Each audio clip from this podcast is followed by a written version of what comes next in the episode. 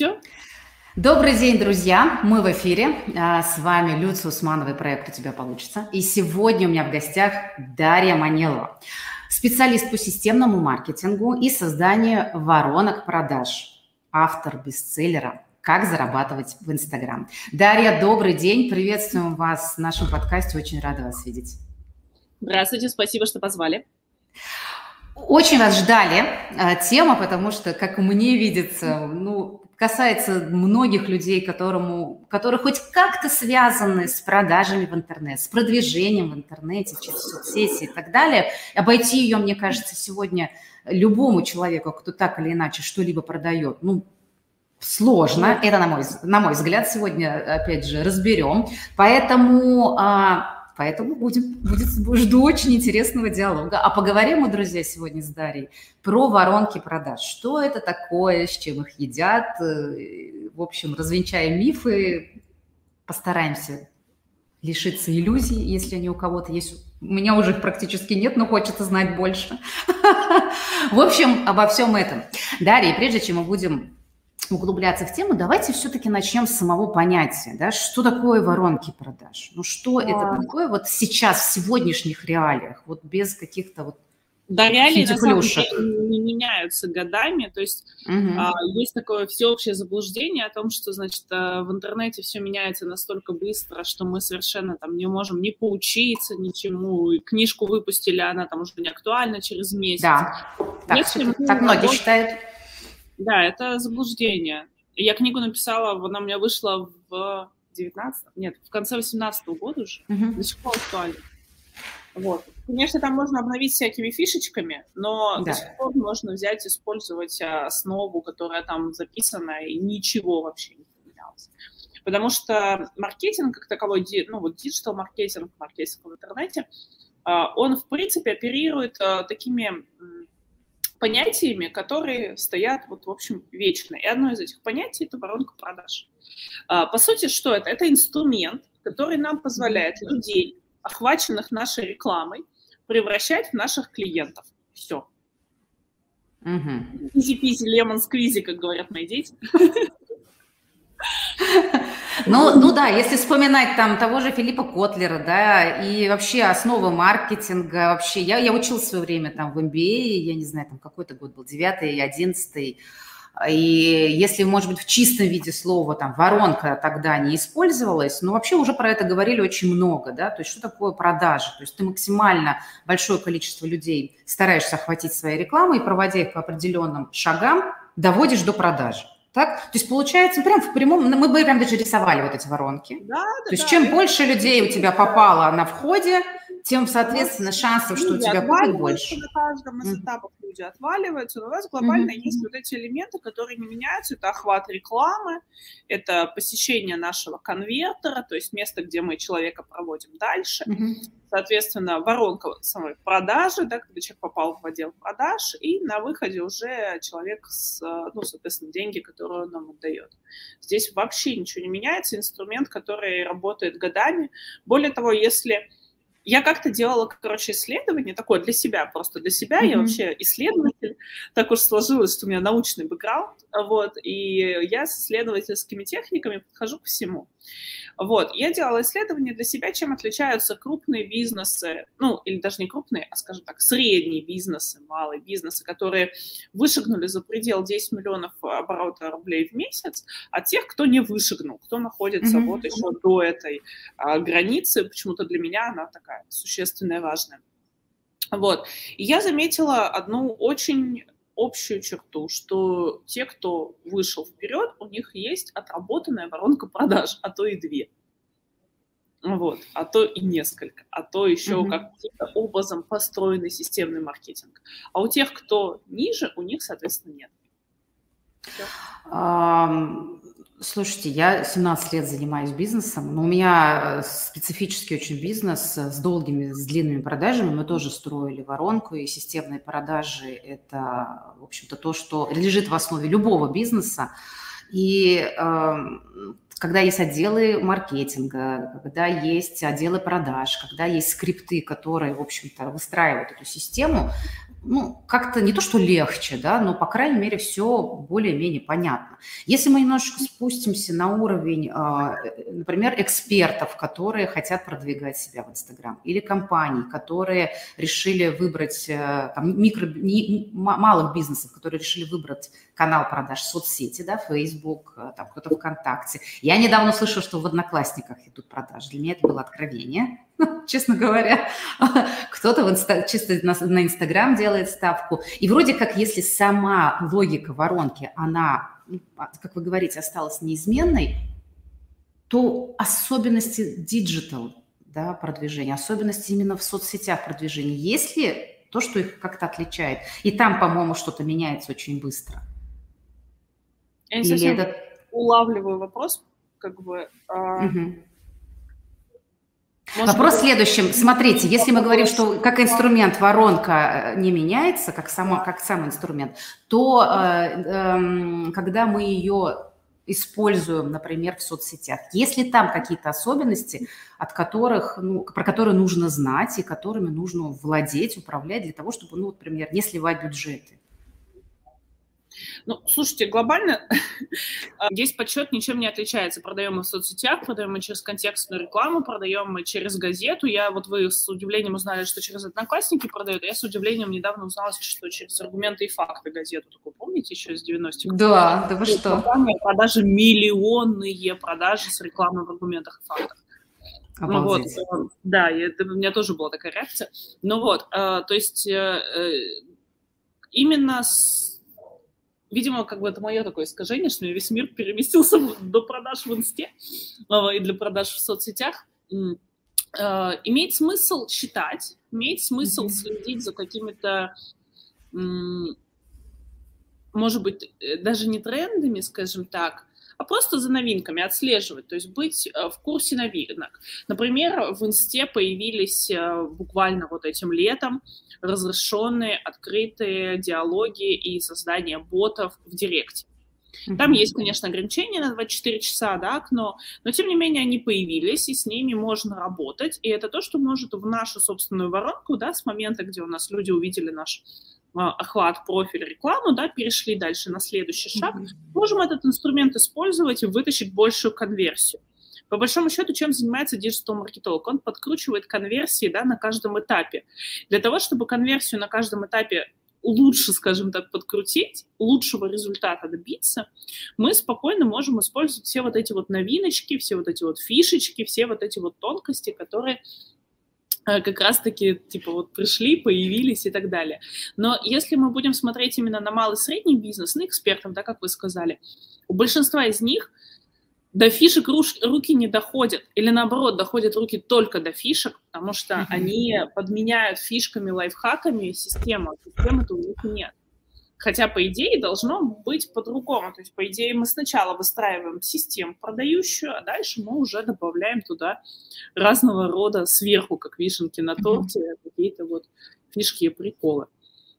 Вот. А, но это как бы такая идеальная картина мира. Да, это идеальная картина мира. Ответить на ваш вопрос или нет, потому что такой он был я думаю, да, у меня, видимо, знаете, тоже свое какое-то искажение есть, потому что я сейчас, э, у меня есть, ну, как бы бизнес в классическом понимании, да, который, ну, это строительство. А что значит, я не понимаю, что значит в классическом Хорошо, понимании? хорошо, это, видимо, мое уже какое-то искажение. Давайте я просто расскажу, как есть. То есть у меня есть бизнес, а, который связан со строительством, да, то есть мы там а, продаем... Там, он, он офлайн, классический, да, я, вот, может, неправильное слово сказала, знаете, как бы традиционный. Знаете еще, почему я использую такое слово? Потому что это отрасль очень так скажем, консервативная, да, да, очень консервативная. И до сих пор, как бы мы не пробовали использовать там самые разные фишечки соцсетей, мы их используем, э, да, какой-то эффект дает, но, но, честно говоря, работают в основном вот, практически как, ну, как раньше все. То есть люди хотят личного контакта, а что значит, люди хотят... А, ну вот я не представляю, например, как на корпоративный бизнес сделать воронку, например, в Инстаграм. Ну вот в Инстаграм а для... Что корпоративное а, оборудование, оборудование для бурения. И вот как бы Никак. выйти с оборудованием... Никак. Вот, вот, вот что я... Был, был клиент несколько лет назад, который на волне хайпа, типа Инстаграм, Инстаграм, они, они сдавали оборудование для бурения как раз-таки на крайний север в лизинг, в аренду. Uh-huh. Вот. Либо лизинг продавали, либо сдавали в аренду. И они пришли такие, ну, как нам найти, значит. А второе направление было, они привлекали людей, бурильщиков, соответственно, на то, чтобы uh-huh. они на смену уезжали сколько они едут, типа на 3-4 месяца на смену. Uh-huh. Потом возвращаются. Он хотел через Инстаграм привлечь. Вот. И маркетинг работает точно так же. Мы сначала выбираем место, где именно мы будем коммуницировать с своей аудиторией. Да, Если да. у нас есть люди в Инстаграм, мы с ними там коммуницируем. Если их там нет, то зачем нам подойти? Вот. И там у меня, ну, вот условно классически, как оно было раньше, мы что-то, выставки, да, работают. Даже до сих пор, да. И до, ну, мы там, естественно, используем, а, как их называется, там, мессенджеры и все прочее. То есть какие-то фишечки, да, да, да, соцсети есть для того, чтобы там какое-то общение было, новости и так далее. Но это в такой, как это, поддерживающей истории. Вторая история, потому что у меня есть еще там несколько своих mm-hmm. проектов, они связаны с соцсетями. И, и, в общем, естественно, много из этого приходится, много, многому чему приходится учиться на ходу. Вот. И вот у меня какого, в моей голове есть какие-то типа классические методы, типа вот эти э, современные с фишечками. Но что такое системное, я, собственно, понимаю и полностью согласна, что иметь систему в любом там микробизнесе, в большом бизнесе, в среднем, неважно, если мы хотим выходить на какой-то масштаб, это очень круто. Вот, Дарья, расскажите, пожалуйста, если мы говорим, например, про Инстаграм, про воронки в Инстаграм. Что такое системные продажи в Инстаграм? Вот в вашем понимании, как они выглядят? Я на вопрос отвечаю два месяца на курсе, но если коротко, то э, давайте по основным, скажем так, пунктам пройдемся. Да? Uh-huh. Во-первых, это системная реклама, и которую включили-выключили, реклама, которая идет постоянно, постоянно, просчитывается, окупается с постоянным просчитываемым показателем окупаемости рекламы, не останавливающейся, это раз. Два – это линейка продуктов. По большому счету у нас в воронке люди проходят по линейке продуктов. У них сначала одно что-то потребляют, следующее, следующее, следующее. То есть проходят по линейке. Mm-hmm. Выстроенная, прото, отточенная, проанализированная, сформированная линейка продуктов. А дальше, соответственно, коммуникация по по всему этапу, и в итоге э, продажа в конце, когда мы человека встречаем, это может либо отдел продаж встречает, либо для экспертов они, скорее всего, если мелкие эксперты, они обычно не тянут отдел продаж, тогда хотя бы помощник или кто-то, кто ведет учет, скажем так, клиентов, потому что э, очень часто и зачастую, да, можно прийти в любой малый бизнес и вытащить еще 20% продаж к месяцу, просто поработав с базой mm-hmm. которая у него сохранилась. Это прям классика, которую мы используем. Вот, поэтому же системные продажи именно в Инстаграм, реклама, которая идет регулярно, а, коммуникация внутри, после рекламная, да, и а, проход человека по продукту от продукта к продукту. Угу. А считаем, вот схемы... Как... Считаем на каждом этапе. На каждом этапе. Сколько угу. стоила конверсия, сколько у нас э, стоит э, Э, какой у нас процент людей, которые перешли на какой продукт, сколько из них купило, сколько оставило заявку и так далее. Глобально все эти показатели, они не меняются. Я сейчас, мне на рецензию Антон Петроченков прислал книгу. Антон Петроченков – это руководитель Конверт Монстра. Он сейчас сдает книгу в Эксмо и вот взял, ну, типа для рецензии, чтобы поставить мой комментарий книжки. Вот.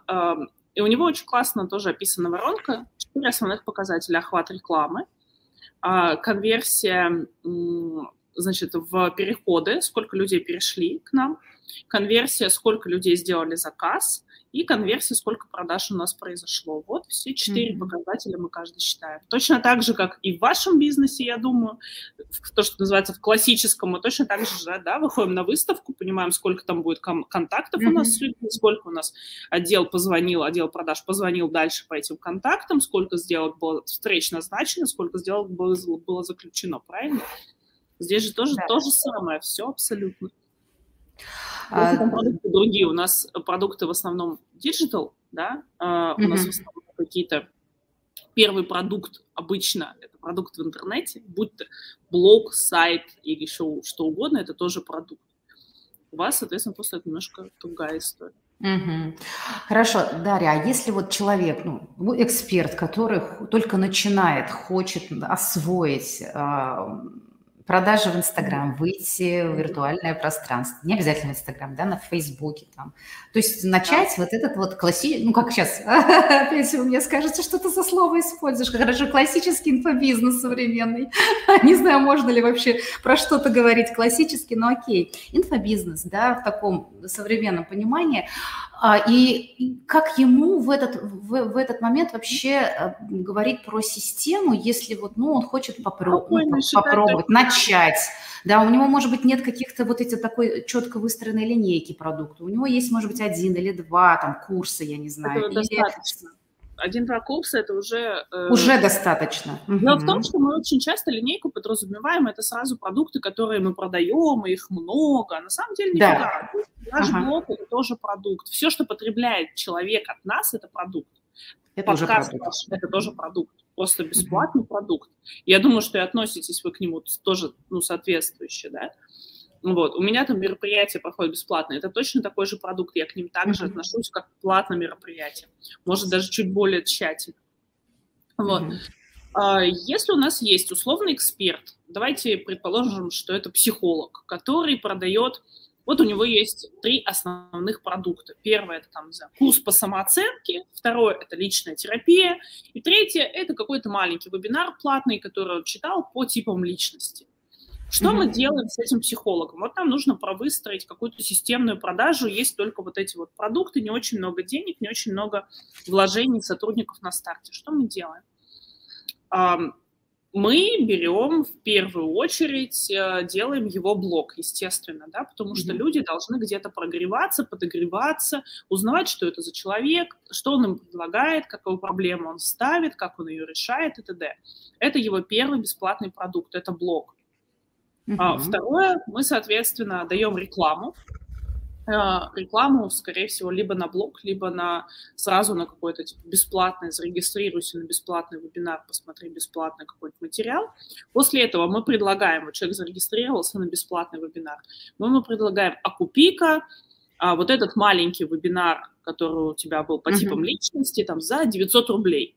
Обычно люди покупают, потому что это небольшая цена, небольшой порог входа, они уже заинтересованы, им сразу предложили, купить можно один раз.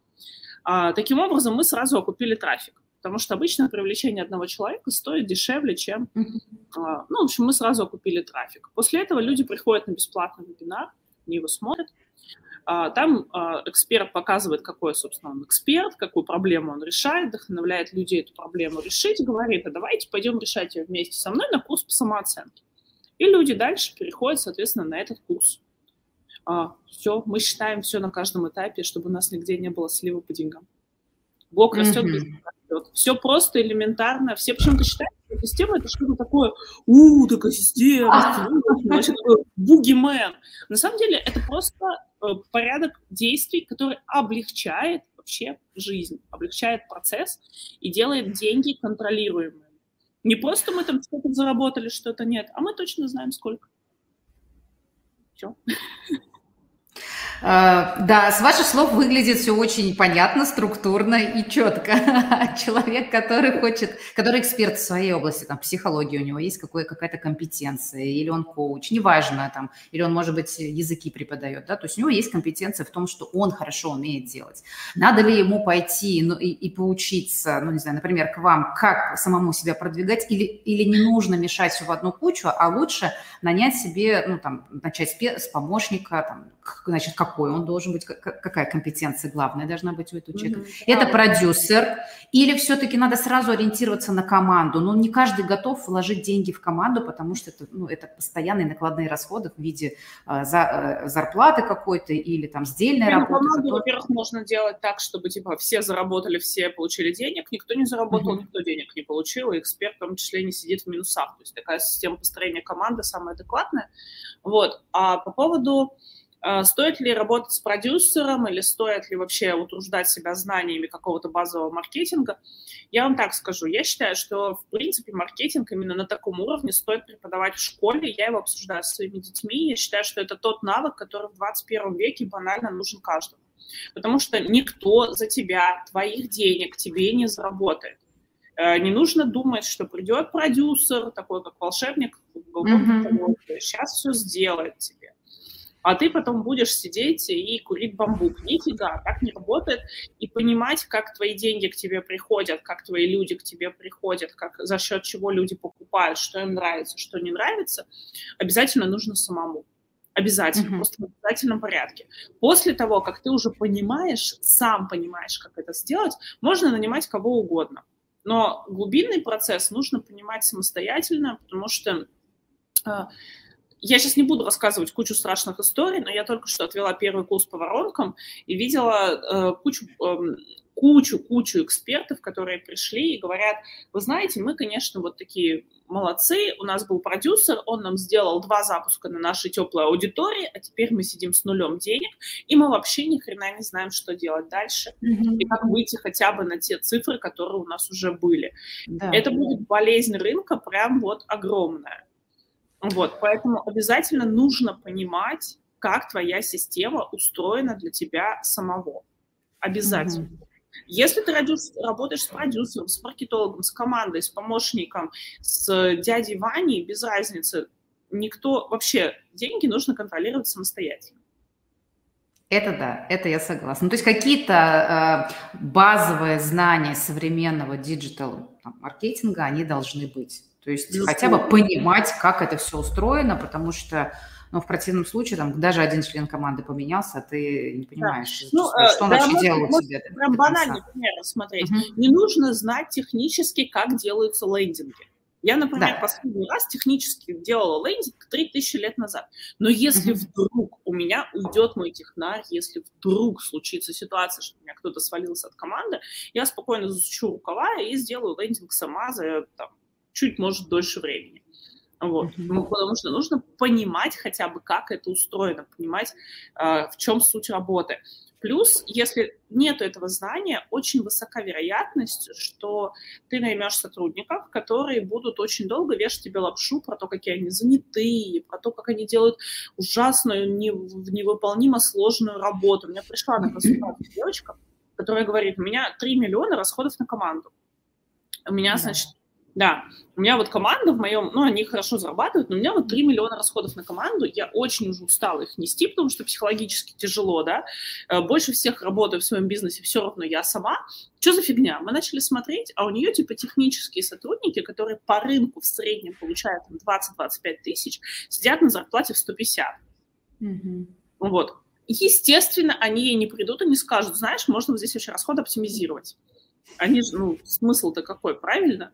Ну вот. Э, поэтому обязательно нужно понимать изнутри, как устроена система. Как минимум, не обязательно делать все самостоятельно, но знать надо. А вот э, вы упомянули как раз про эти запуски, и я тоже с этим столкнулась. Э, запуски по шаблону, да, и очень часто вот эти схемы, как бы пропагандируются как самые работающие, что вот, ну, давайте мы вам сделаем запуск, и сразу будет вам счастье, и там вот сделайте только, делай раз, делай два, делай три, и все будет э, замечательно.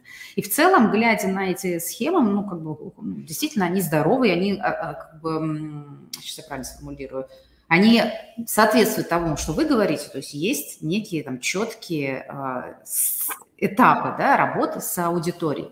Но это не всегда срабатывает. Как вы считаете, в чем основные проблемы? Или, может быть, все же это история про то, что нельзя всегда работать по шаблону, а нужно любой ну, шаблон? Работает. Да не, нормально дело, нормально будет, честно. Угу. Вот. Вообще, знаете, откуда, кстати, запуски пришли в нашу, в нашу историю? Расскажите, не знаю. Это история с американского кинематографа. Угу. Потому что люди заметили, что если делать для... Э, ну, в Голливуде же огромная конкуренция, что если делать, значит, фильм по технологии запуска, кусочками сливать, ой, выложили в сеть, ой, там кто-то с кем-то развелся, значит, вот это вот бурное обсуждение, вот, то интерес к фильму подогревается, касса его выше. Угу. Технологию перетащили к нам. Плюс была книжка Джеффа Бокера, э, такого очень э, знаменитого маркетолога, по самоучки вообще, вот, которая называется «Лонч». Э, запуск, по сути. И мы его притащили сюда, и теперь по методу запусков почему-то работают вообще совсем, совсем. И он работает. Это классный работ, работающий метод. Но для чего он подходит? Для запуска нового продукта. Вот новый продукт появился. Для того, чтобы закрыть продукт. Закрыли, сделали распродажу. Вот сюда подходит. Для каких-то событий. Запуск очень событийная история. Она не является системной, системным процессом к сожалению. Системный бизнес – это уже немножко про другое. Там уже системный маркетинг, там уже появляются технологии, отличные от запуска. Угу. Вот. Ну, запуск а, – это фактически та же воронка, просто сжатая по времени? Как... Не совсем. Uh-huh. А, не совсем. Запуск это еще это больше, потому что в за, а, блин, мы с такие тонкости пошли. Ну, да. А, потому что ну, на самом деле какая разница? Просто вот так идет. Какая разница? Ну правда. Вот смотрите, у нас стоит задача, у нас есть, э, есть продукт, есть задача его продать максимально. Какая разница, что мы используем? Наша задача как маркетолога сделать максимальную кассу. Все. Угу, угу. То есть мы можем использовать запуски, мы можем работать без запусков. То есть угодно из... делать, что угу, угодно. Нету никаких других э, критериев, кроме того, сколько мы продали. Ну вот угу. в этой работе, просто это в этой работе другого критерия нет. Чем Я правильно понимаю, что мыслить с запусками – это неправильно. Мыслить надо системой. Ой, простите, у меня, у меня просто... Да, чуть-чуть западает. Ага, я, я вопрос а, следующий, я то есть мыслить запуском. Я бы не вешала ярлыки, я бы не вешала ярлыки правильно или неправильно. Я бы вешала ярлыки, кому как нравится. В конце концов, здесь же нету какого-то четкого водораздела, типа там двойную сплошную пересекать нельзя. Ну, такого нет. Хотите запуски, делайте запуски. Хотите системный бизнес, делайте системный бизнес. Хотите уехать в Даосский монастырь, езжайте в Даосский монастырь, можно все. Вот, mm-hmm. поэтому я бы не говорила, что можно или нельзя. А, вопрос в том, что подходит. Можете использовать абсолютно любую технологию. Она же все равно примерно такая же. Мы точно так же берем охват, мы точно так же берем аудиторию, мы точно так же ее проводим на первую, дальше, дальше, дальше по этапам. Mm-hmm. Хорошо. А вот современный Инстаграм-маркетинг, э, Facebook, это, э, как, как мне видится, чистом виде такая, знаете, экономика впечатлений, да, потому что человек сейчас вот хочет этих эмоций, он хочет Конечно. Э, вот каких-то танцев, ну, я вот такой утри, очень в кавычках, да, но всего того, что как-то ему дает ощущение, что он покупает не продукт, то есть он не да. пришел в магазин за деньги, купил что-то, а он, он покупает впечатление, состояние, эмоцию. То есть что-то, что его, помимо пользы, приносит ему еще и радость. Вот э, эта составляющая интернет-маркетинга, как можно ее ну, сейчас использовать в воронке? Как вы это делаете? Как вы предлагаете своим клиентам? Слушайте, ну глобально мы же как... Э, глобально мы же работаем всегда с эмоциональными, с рациональными людьми. Есть люди, mm-hmm. которые двигаются чисто в эмоциях, и которые двигаются чисто на рациональности. Я более рациональный, я только последнее время разрешаю себе, допустим, эмоциональные покупки или эмоциональное присоединение.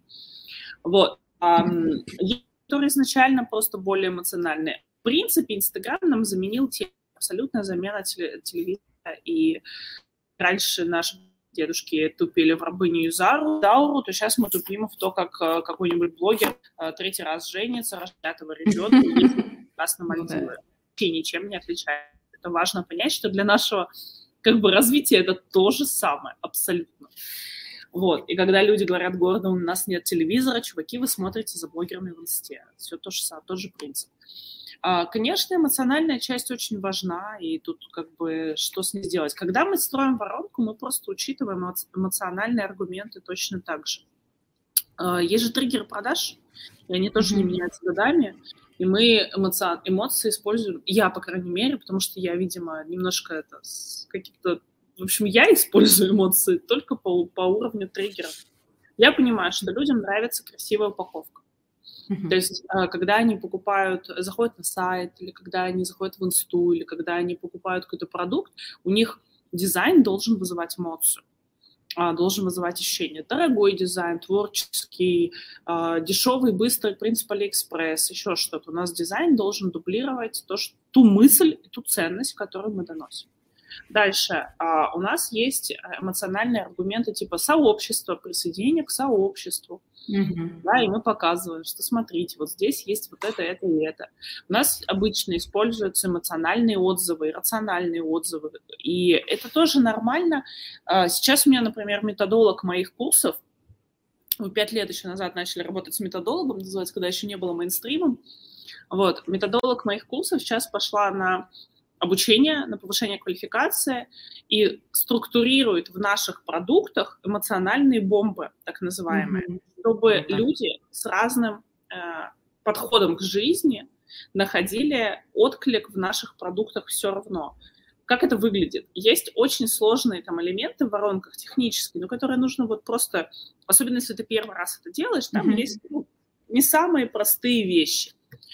После этого у нас там какой-нибудь плейлист, например, падает, типа для расслабления и для спа. Ну, это, конечно, наши такие приколюхи, вот, для того, чтобы людей как бы подбодрить немножко. А если мы про продажи говорим, то да, это дизайн, да, это эмоциональные триггеры, а, да, это ценностные продажи, когда мы продаем не из боли, из ценностей. А, из боли мы продаем, если ты не построишь воронку продаж, ты навсегда будешь нищебродом, если ты, это из боли продажа, если mm-hmm. ты не построишь воронку продаж, э, то ты не сможешь спокойно управлять своими деньгами, продажей из ценностей. Вот. Я сторонник продаж из ценностей. Мне кажется, что продавать из боли – это очень неэкологичная история. Вот. Я, я ее использую как бы по, по минимуму, скажем так. Mm-hmm. Вот. Mm-hmm. Так что примерно вот таким образом. А то, что именно вовлечение, развлечение, ну тогда люди вовлекаются, развлекаются. Кстати, это не значит, можно я вот так ремарку скажу, а обычно, и для меня это мой личный инсайт, несколько, последних нескольких недель размышлений, это совершенно не значит, что когда ты ведешь блог или коммуницируешь со своей аудиторией, тебе нужно притворяться тем, кем ты не являешься. Не нужно плясать в сторис, если ты не хочешь плясать. Не нужно улыбаться, если ты не хочешь улыбаться. Я недавно написала пост, который получил какой-то бесконечно огромный отклик. Это просто он меня вообще взорвал. Это мой первый пост, написанный с вот таким откликом. Mm-hmm. Я сказала, что, знаете, я вообще не легкий человек. В моей жизни было очень много говна всяческого, которое я вывожу и живу дальше. Вот. И я не могу э, ну, как бы я не могу дальше вести блог, если я этого не скажу, если я не, как бы не представлюсь так, как я должна представляться, по идее, чтобы было понятно, что я за человек и какой у меня бэкграунд.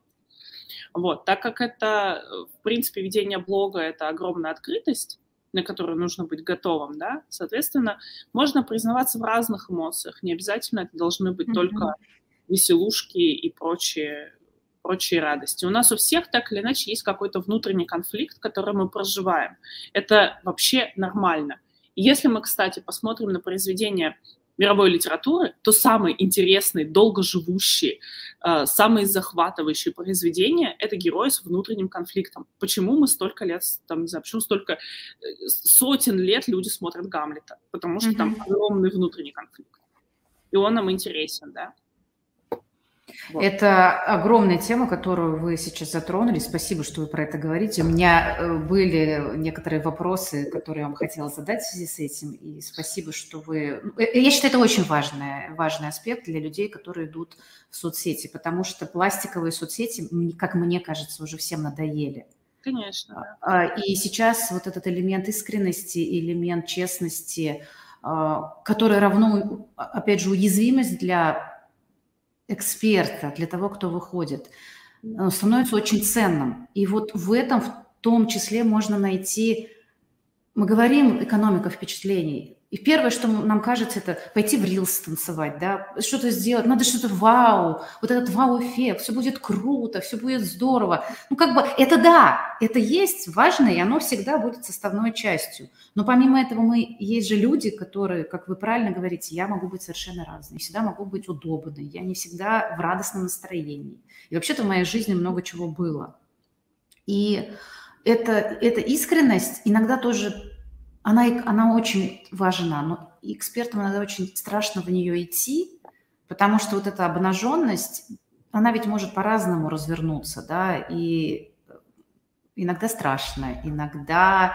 И вот как здесь, как вы, тут, я думаю, только личный опыт будет, вот как вы для себя Только личные. Да. Как вы для себя вот в это, в это почему, как, что вам дало силы написать такой пост? Как вы умеете. Я видела ваши сторис, я видела ваши сторис, я читала ваши посты. И вот что вам дает ту силу, с которой, может быть, опору внутреннюю, в которой вы можете быть собой, быть такой, какая вы есть, быть искренней в своих общениях, в, своем, в своей коммуникации с вашими подписчиками. Это ведь... Блин, мы на, мы на такую тему перешли, а я забыла спросить перед подкастом, можно материться или нет? Можно. Мы же за искренность. А, ну, эм, как сказать? Что мне дает силу? Я очень долго работаю ну, вы же читали пост, да? В моей жизни реально было говна на лопате столько, что mm-hmm. я его вот так вот носила с собой, носила, а потом поняла, что носить я как бы его больше не могу, и мне надо с этим что-то делать, потому что я начинаю передавать его детям, типа, на, неси ты тоже. Mm-hmm. Вот, а им это вообще не нужно, и моя задача как раз вот этот круг разорвать, как бы не, не передать детям все то, что передали, к сожалению, мне. Вот. И э, я никогда, ну, просто я в какой-то момент поняла, что я не тот человек, которым я хочу быть. Вот. Mm-hmm. И все. И у меня 6 лет терапии за плечами исключительно, причем не гештальт-терапии, не когнитивки, а глубокой аналитической терапии, которая работает с теми проблемами, с которыми не работает вообще ничего. Это не поведение, это не а, какие-то, это не представления о чем-то, да, это прям с глубокими детскими травмами, и взрослыми тоже травмами. Вот, собственно, 6 лет терапии, и недавно я поняла, что я не могу вести блог. Не могу вести блог, потому что реально мне стыдно. Но это странное ощущение. Вот. Mm-hmm. Мне потом подписчица очень классно его сформулировала в э, директе, что, конечно, стыдно просто за то, что в твоей жизни это было. Что ты типа человек, который родился, и вдруг у тебя это появилось. Как будто ты каким-то образом в этом несешь какую-то за это ответственность, за события, которые происходили с тобой. И, в принципе, может быть, это, ну, хрен его знает, может, правда, может, нет. И я, короче, не могла вести блог. Но я не могу рассказывать, ребята, смотрите, вот мы сейчас запускаем курс таргетолог, это охрененная новая профессия, вот одна из самых лучших, классный рост, все замечательно. Я не могу эти слова говорить, если я внутри себя в этот момент чувствую просто как говно. Ну, ну не могу я это говорить. Я, как бы, мне нужно объяснить людям, почему у меня бывают ну, там, какие-то депрессивные эпизоды, почему я могу не выходить в сторис, почему я могу выйти в сторис вот такими мешками под глазами, там, немытой головой, с вот такими, вот, сказать, типа, знаете, что, mm-hmm. таргет, классная профессия, вот прям вообще отлично. Вот, и я, ну, работала на эту тему с своим терапевтом, поняла, что я не могу коммуницировать с миром, пока я не... А, ну, то есть я живу и продолжаю жить, как будто у меня этих вещей в моей жизни не было, они были. Вот, mm-hmm. и я больше могу так продолжать, мне нужно признать, что это было. Ну, мне нужно признать, что это моя биография. Но это странно, но это история, как бы раз, разговор травматика, правда. Мне нужно признать, что это моя биография, мне нужно признать, что со мной это произошло, мне нужно признать, что я могу включать, ну, как бы, несмотря на эти события, в общем, жить вполне себе дальше. Ну, ну вот, и терапевт сказал, говорит, может быть, тебе, типа, поделиться, ну, рад, она мне говорила, мы, типа, с тобой работаем, а потом ты что-то приносишь в свой блог, потом ты что-то приносишь в открытую. Я думаю, ну ладно, рубить так с плеча. Слушайте, мне прямо в этом месте хочется спросить, какое чувство вы испытали, когда ваш э, вот этот пост, ну, вы видели, что он, он набирает такие обороты, потому что, мне кажется, люди начинают узнавать здесь себя. И на, на самом деле вы говорите, что мы вроде бы углубились с одной стороны, да, с другой стороны, ведь ваш блог и блог любого эксперта – это такой же продукт, который участвует в воронке. И любой человек сталкивается со всеми этими чувствами, да. которые есть, потому что тебе надо плясать в рилс условно, там, да, вести да, эфир. А ты хочешь, хочешь в плете. А ты, а ты в говне, извините, находишься сейчас. Да. Ты вообще не, в этот момент ты не веришь в свой продукт, потому что тебе кажется, что ты делаешь какую-то хрень. Ты реально в этот момент у тебя там завтра терапия, а тебе надо, или там сегодня, а тебе надо да. вести, неважно, эмоции совершенно разные, а эксперт работает с собой. Он и есть продукт. Ну, пиздец, и этот... работа у нас. Это именно то самое. И ты сидишь и думаешь, ну пиздец, мне надо сейчас идти и светить на свою аудиторию.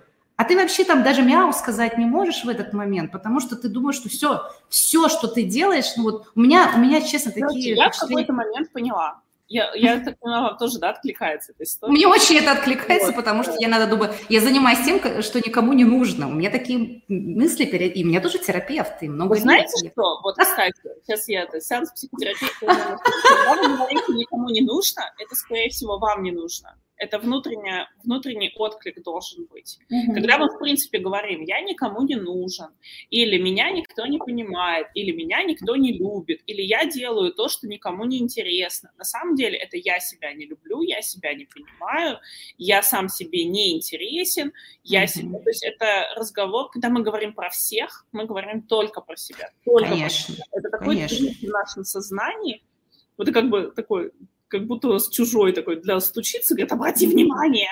Вот здесь вот это так. А, слушайте, у меня был... А, когда я писала этот пост, я, короче, поняла, что я не смогу вести блог, если я его не напишу.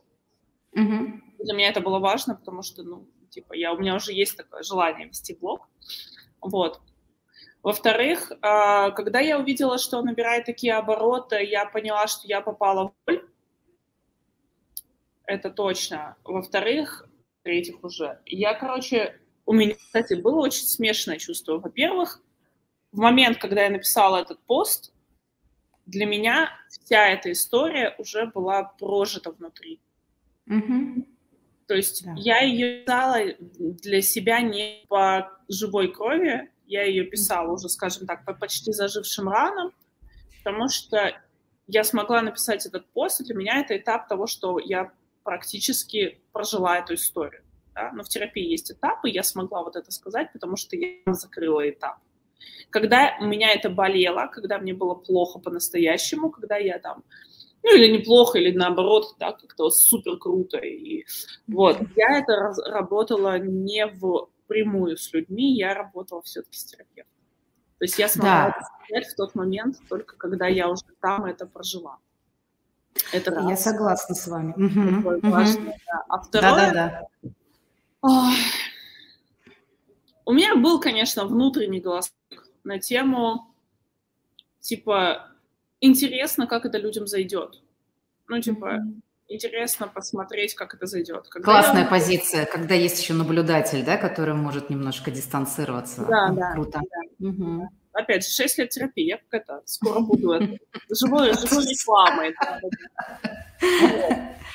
Э, потом мне очень понравилось, я же не скрывала, меня вдохновила Оксимирон на эту историю с тем, что он выложил вот этот клип, в котором рассказывал, что 10 лет назад его очень сильно унизил э, и силу применил, и поставил его в позицию жертвы э, Жиган, ну, это другой рэпер, короче, вот.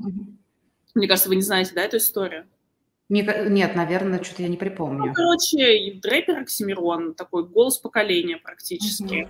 Угу. Он выпускает, после очень долгого молчания, выпускает клип, очень психотерапевтичный, где рассказывает о том, как 10 лет назад его поставил, ну, он пережил травму, скажем так, свою, и как 10 лет она на него влияла, развивалась у него внутри, как влияла на его позицию, на его жизнь, на его отношения, на его самоотношения с самим собой, и что он больше не, ну, как бы не хотел стоять 10 секунд на коленях, в итоге постоял 10 лет, и не может э, дальше быть честным собой, если он этого не признает, если он не сделает это и мне настолько понравилась эта история про то, что мы делаем нашу уязвимость нашей силой. Силой. Да, и очень я люблю вот эту фразу Бориса Гребенщикова, что вот твоя боль, пускай она станет крылом. Я вообще не знаю, у БГ какой-то прямой канал к Богу, подключение прямое. Ну вот. И мне всегда казалось, хотелось как-то все это свести в своей жизни в одну точку.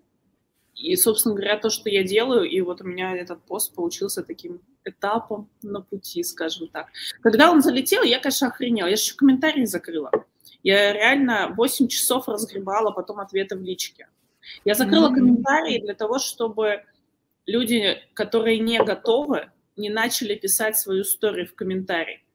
Потому что не факт, что они столкнутся с поддерживающим окружением. Они получат поддержку от меня, но кто его знает, какую поддержку они получат или, или не получат от людей, которые просто там ну, просто мимо проходили, скажем так. Mm-hmm. И это может травмировать. Я поэтому закрыла. Не из-за себя, потому что я бы выдержала, ну, я, в принципе, сейчас в хорошем месте, я бы выдержала любой ответ, чтобы мне не написали. Мне было жалко скорее тех, кто был бы не готов и начал бы нести это, потому что, конечно, пост вскрывает. Понятно, что вскрывает. Понятно сказать, что, извините, у меня, блин, так, такой пиздец, и я при этом все равно тот человек, который я есть. Э, мне очень много людей потом написали, типа, как ты это делаешь? Ну как, блядь, беру и делаю. Какие да, выходы? Это, это, это, так и, это так работает, я беру и делаю. Слушайте, но если вот э, вообще блог это, это, это действительно продукт, э, который раскрывает эксперта, который не просто показывает, что я такой классный, придите купить там что-то у меня, мою компетенцию. Он, наверное, э, сейчас вообще блоги – это какая-то уникальная абсолютно среда, уникальная бульон, что ли, да, в котором происходит и рост самого эксперта в том числе, и его подписчиков, и людей, которые могут стать его а, потенциальными реальными клиентами. И вот э, в этой, я здесь абсолютно с вами согласна, что способность свою уязвимость сделать силу, она э, и глубоко терапевтична для блогера, для самого, несет ему пользу, и создает возможность участия комьюнити, а за комьюнити будущее это однозначно, это то, к чему мы все идем.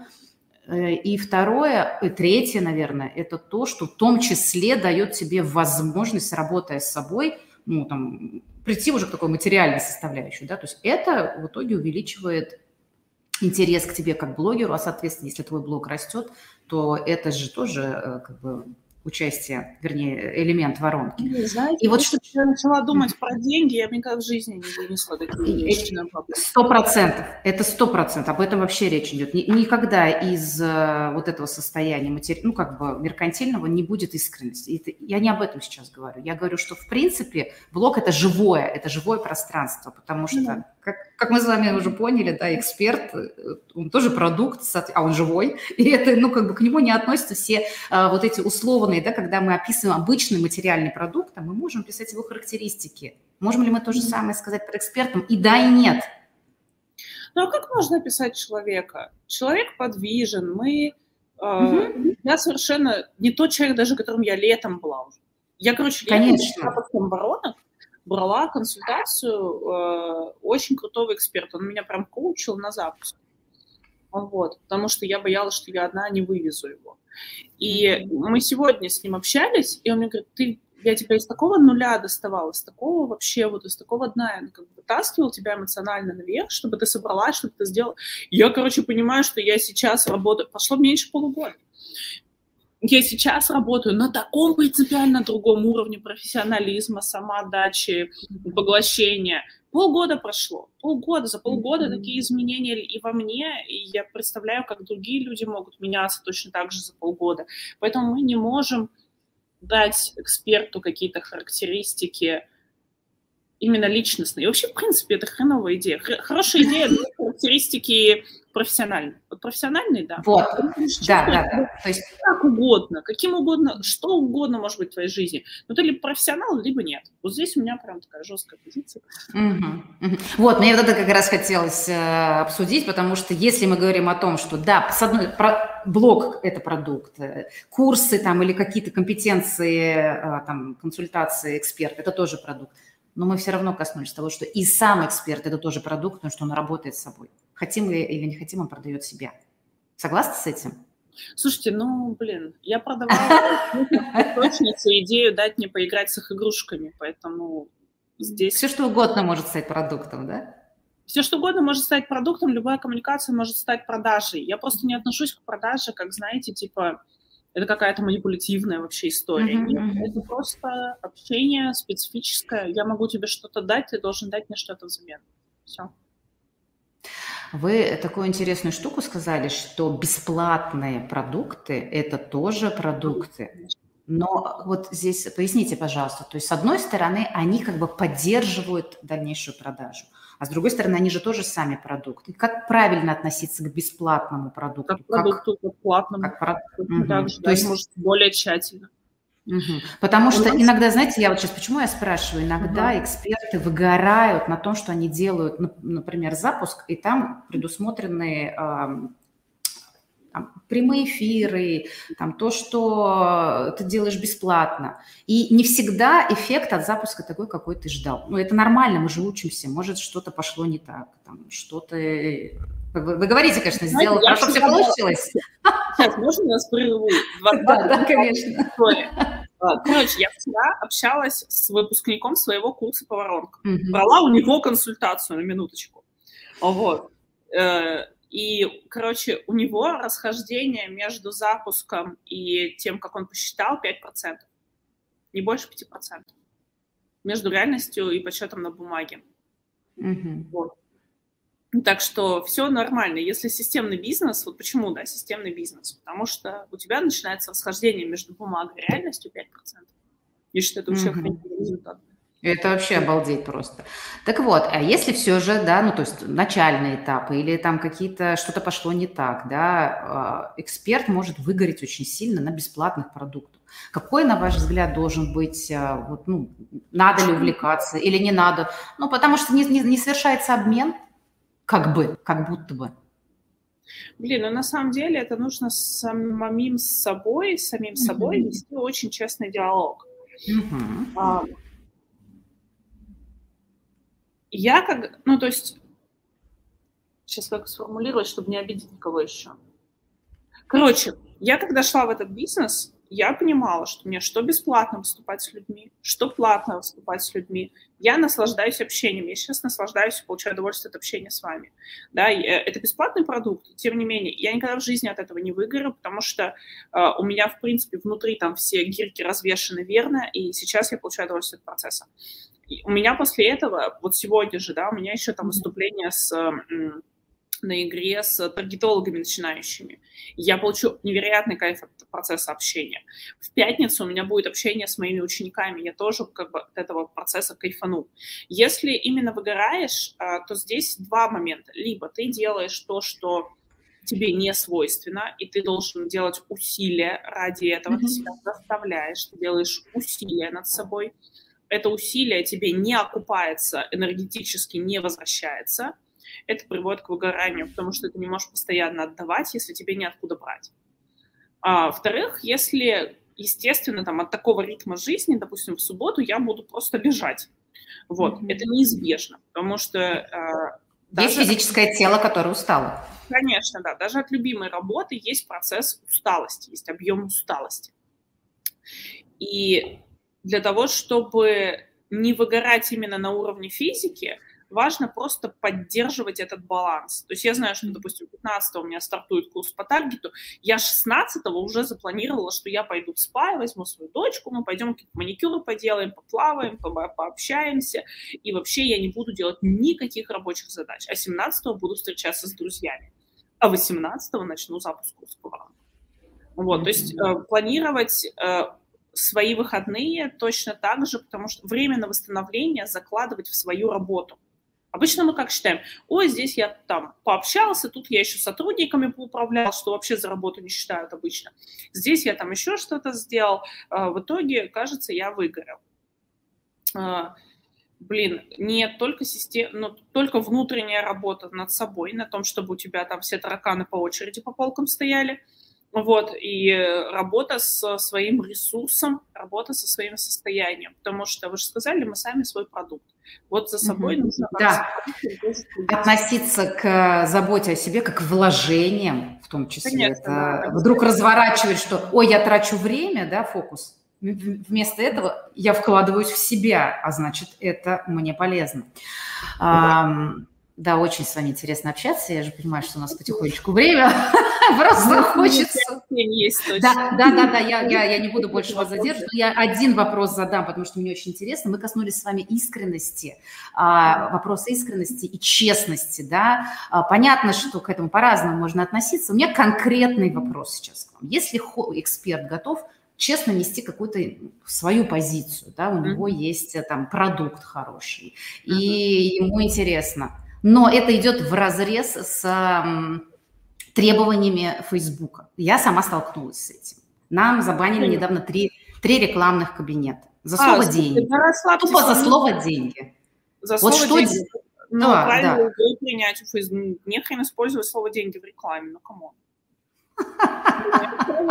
Мы уже убрали все слова деньги. Хорошо, вообще сейчас речь даже не обо мне. Но, а, вы понимаете, дело в том, что мы все слова, стоп-слова убрали, и я знаю тоже экспертов, которые с этим сталкивались, там, может быть, вообще не было никаких... Э, Ой, да, господи, надо просто расслабиться и принять, что Facebook – это бред сумасшедшего просто, и все. И как в этих галлюцинациях, как вот у меня на свитере, пытаться ориентироваться. Вот.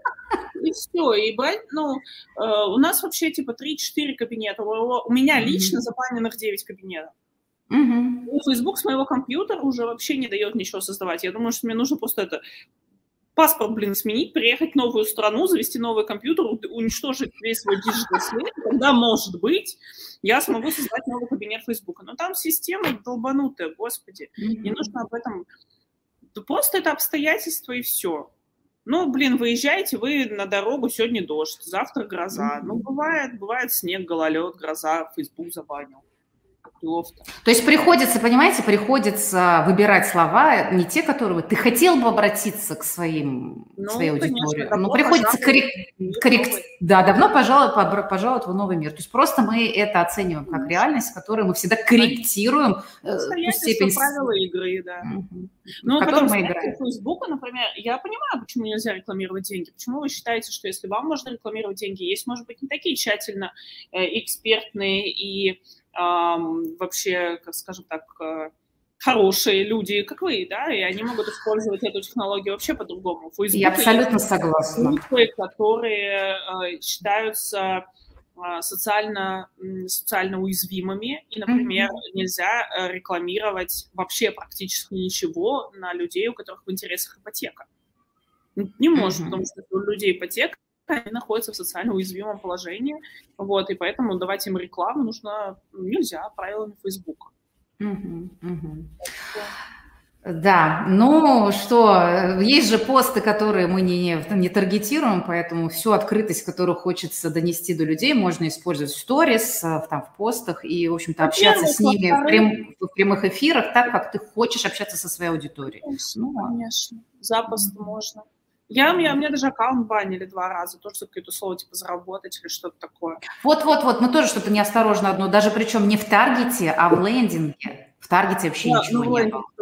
Да, да, да. И, в общем, там какой-то был... Что-то пошло все не так, и сейчас мы по полной программе. И теперь мы ну другие продукты не можем а, продвигать, потому что у нас все заблокировано. Просто, как правило, игры создайте новое. Найдите да. другого таргетолога, который вам создаст новое. Нормальные школы, нормальные бизнесы льют трафик с 5-6 кабинетов. Угу, угу. То есть это реальность сегодняшнего дня.